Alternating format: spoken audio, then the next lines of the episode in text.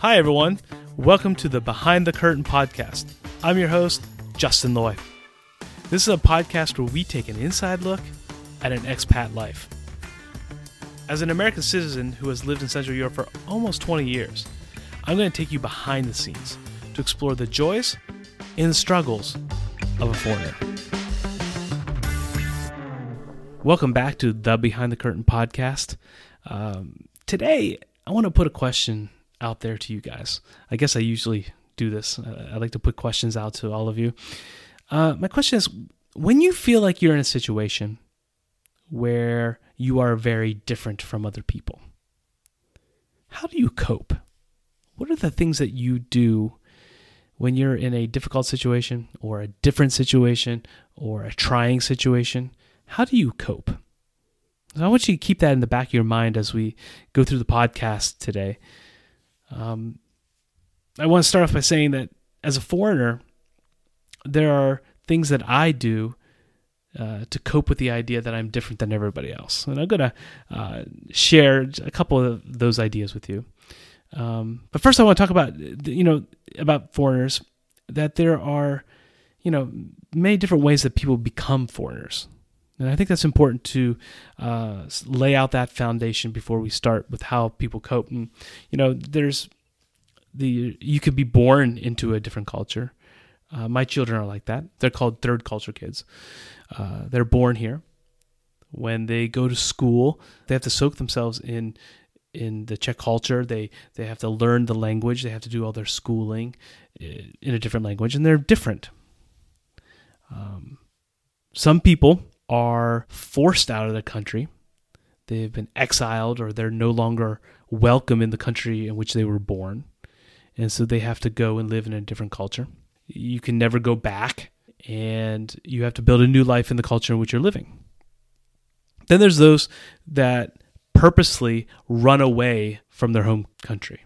Refugees might fall into this this realm. Uh, um, those that uh, flee the country in order to avoid danger and keep their family or themselves safe fall in that category. You know, uh, here in Europe over the last decade, there have been refugees that have been pouring into Europe, uh, fleeing from some sort of danger in their home country. And so they have to wrestle with the idea that they're very different than the Europeans they're living among. The fourth idea is that maybe maybe there's some people out there, and I think I might fall into this category, where they just went to a different country in order to find adventure, maybe to find themselves, um, to try something new. There, there's that too. And even those people who probably um, are seeking that difference, there's a little bit where they have to experience being the other. And today I just want to share a little bit about how I handle that difference, how I cope with it sometimes. Um, of course, living as a foreigner, there's highs and lows all the time. But in, in my story, I, I tend to think about living a foreigner like a certain movie that's one of my favorite movies of all time. And so I'm going to talk about this movie today. So if you haven't seen this movie, just know that there's a spoiler alert ahead of time. And that movie, that movie is called Castaway, and it stars Tom Hanks and Helen Hunt. It's a story of a man who lives a very busy life. It's all about the clock. Time is really important. And he gets on a plane one day, and that plane crashes over the Pacific.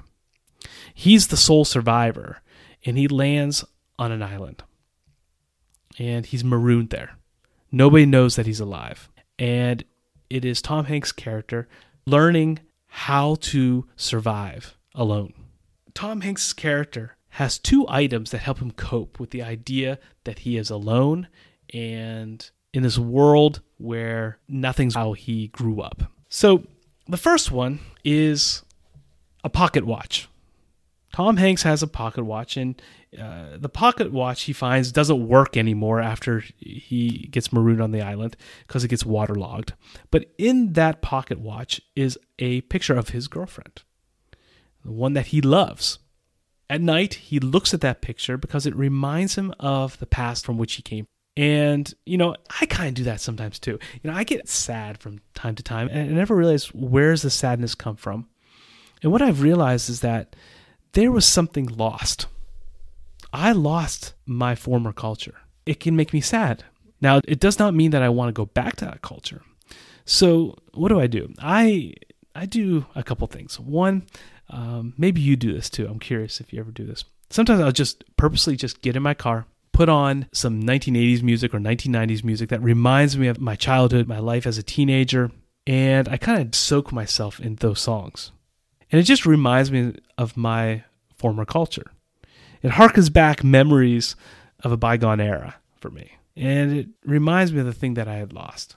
Like I said, I don't want to go back to that per se, but it reminds me a little bit of who I am or who I was and what it was that I left behind. And that's a way that I usually cope. But I also do it in another way. I, you know, on Sunday nights, it's really important for me to watch a baseball game or an American football game. And to do that, I, I almost need to have that cool American experience by having that comfortable chair, things that you see in the movies, right? That dad sandwich. And um, in fact, my kids really love it whenever I make dad sandwiches or maybe some popcorn and sit and just watch a game like you might see uh, on television or something. That's important to me because it reminds me of the culture that I had. And I don't have that necessarily as much in the Czech. So whenever I can get that and watch a game or something, I, I really embellish it. So that pocket watch is the first item that Castaway has that Tom Hanks' character really needs to survive, to cope with what he's going through.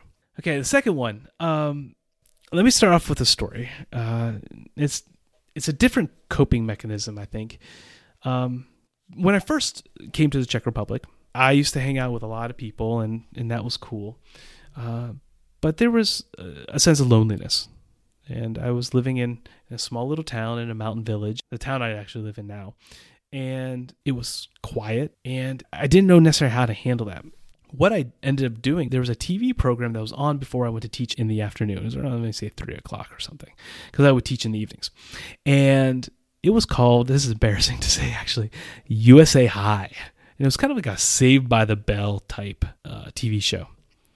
And I would always make myself a cozy sandwich, a ham, fried ham sandwich. I would make that up and I would sit and watch this program. And what ended up happening was that these teenagers or so-called teenagers on this show USA High, I really looked forward to meeting them again every single day. And what were their adventures going to be like? And, and it's almost like these characters became my friends. Now, I suspect a lot of you have this coping mechanism also. It, maybe you binge watch something on Netflix, or maybe you're reading a book and you're really invested in the characters. I like to call it the Wilson effect. And the Wilson effect comes from the movie Castaway also. In the movie, Tom Hanks' character, he cuts his hand one time and he picks up a volleyball that had washed ashore. When he took the hand off, he realizes that the bloody handprint looked like a face. And so for the four years that he's on that island, he begins to talk to the volleyball because he has no one to talk to. He calls it Wilson because the brand is the Wilson volleyballs. And that volleyball, though it's not a human being, essentially becomes his friend. That's the Wilson effect. When you're watching something, you're reading something, you feel like you know the characters and they know you. It's a way of coping with being different or um, excluded or feeling separate from others. And so sometimes it's a way of handling new things, and I, that's how I would handle it. And still this day, my wife and I will sit and watch a show, and and we'll feel like we identify with the characters, and I, and I think it's for everyone, but I it's a coping mechanism. Tonight, I'm gonna sit down and go to my friend's house and just hang out with those characters, even though they don't know you personally whatsoever. Those are coping mechanisms that people use to handle kind of the difficulty of life. Now, someday I would love to interview foreigners and see what their coping strategies are. You know, I I really would like to uh, interview maybe maybe the third culture kid, someone who grew up in the culture, and, and, how did how did you cope with the idea of being different than everybody else, or somebody who is maybe even a refugee, and obviously they have a much more difficult situation than I would ever have, but they could tell me how they coped. I would love to hear that, or maybe other people out there that are like me who just went out and tried to go on an adventure of some sort, how did they cope with the difference? Even though you might have embraced that difference, there is a coping effect. But that's not the end of the story of Castaway, or the end of the story for The Foreigner. At the end of the movie, now this is where the spoiler alert comes. He's on that island for four years, and one day a piece of plastic washes ashore, a big piece of plastic that he realizes he can use as a sail to get past the breakers on a raft and hopefully that maybe somebody will find him. He gets found. And he goes back to his culture and life has moved on and he sits down and he's speaking to a friend about the hurt and the loss and the, the struggles that he went through on that island. And I'm going to read a quote from this movie. I think it's very poignant. It's important for everyone who's had coping mechanisms uh, for being different, from being different or lonely or separated from from others. He says, "I had power over nothing." And that's when this feeling came over me like a warm blanket. I knew somehow that I had to stay alive, somehow. I had to keep breathing, even though there was no reason to hope. And all my logic said that I would never see this place again. So that's what I did. I stayed alive. I kept breathing. And one day, my logic was proven all wrong because the tide came in and gave me a sail. And now here I am. I'm back in Memphis talking to you. I have ice in my glass. And I've lost her, side note, his girlfriend, all over again. I'm so sad that I don't have Kelly, but I'm grateful that she was with me on that island. And I know what I have to do now. I gotta keep breathing, because tomorrow the sun will rise. Who knows what the tide could bring? Going through a difficult situation, returning back to his home, he's still in that lonely place again. As humans, we're all in different situations where where we feel the other. But as as Tom Hanks says, it's not the end. He realizes mm, I would say about four different things. One, he realizes he's not in control. He learned that. We're not in control of our situations. We might try that with the coping, but ultimately we're not in control. Two, he keeps breathing. He wakes up every day and knows that the sun will rise, and he keeps going. Number three, he realizes he needs to take risks. He realized on that island that he's going to try to get off the island. As the foreigner, I need to get out of those coping mechanisms from time to time. They're a part about being human. But that's not all. Eventually, you have to get out. You got to get off that island. And in the process, maybe you'll lose your Wilson, as Tom Hanks' character does. You need to step out. And I think the effective foreigner does that. He does step out. We're all in a situation right now, especially during quarantines and coronavirus. We've been closed. We're going to have to eventually go back and step out. Now, maybe that's through video conferencing, maybe it's through meeting people, but we need to step back out. We're not in control. Got to keep breathing. Got to take the risk of leaving your safe haven and getting to know somebody else. And the last thing is, you never know what the tide may bring in. And that's the beauty of it. We never know what's going to happen. We're not in control of these situations. And so this episode is about how did I cope? My question to you is how do you cope with being other or different from time to time? Because we all experience that in humanity. But that's not the end. The coping is not the end. Eventually, the healthy person gets out, realizes they're not in control, keeps breathing, takes the risk to know someone personally and know people personally, to know a culture personally. And you never know what the tide will bring in.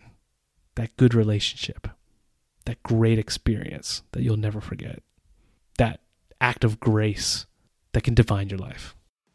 Thank you for listening to the Behind the Curtain podcast. If you want to get the show notes or have new episodes delivered directly to your phone, you can go to the website behindthecurtainpodcast.buzzsprout.com to subscribe on iTunes, Spotify, or wherever you listen to podcasts.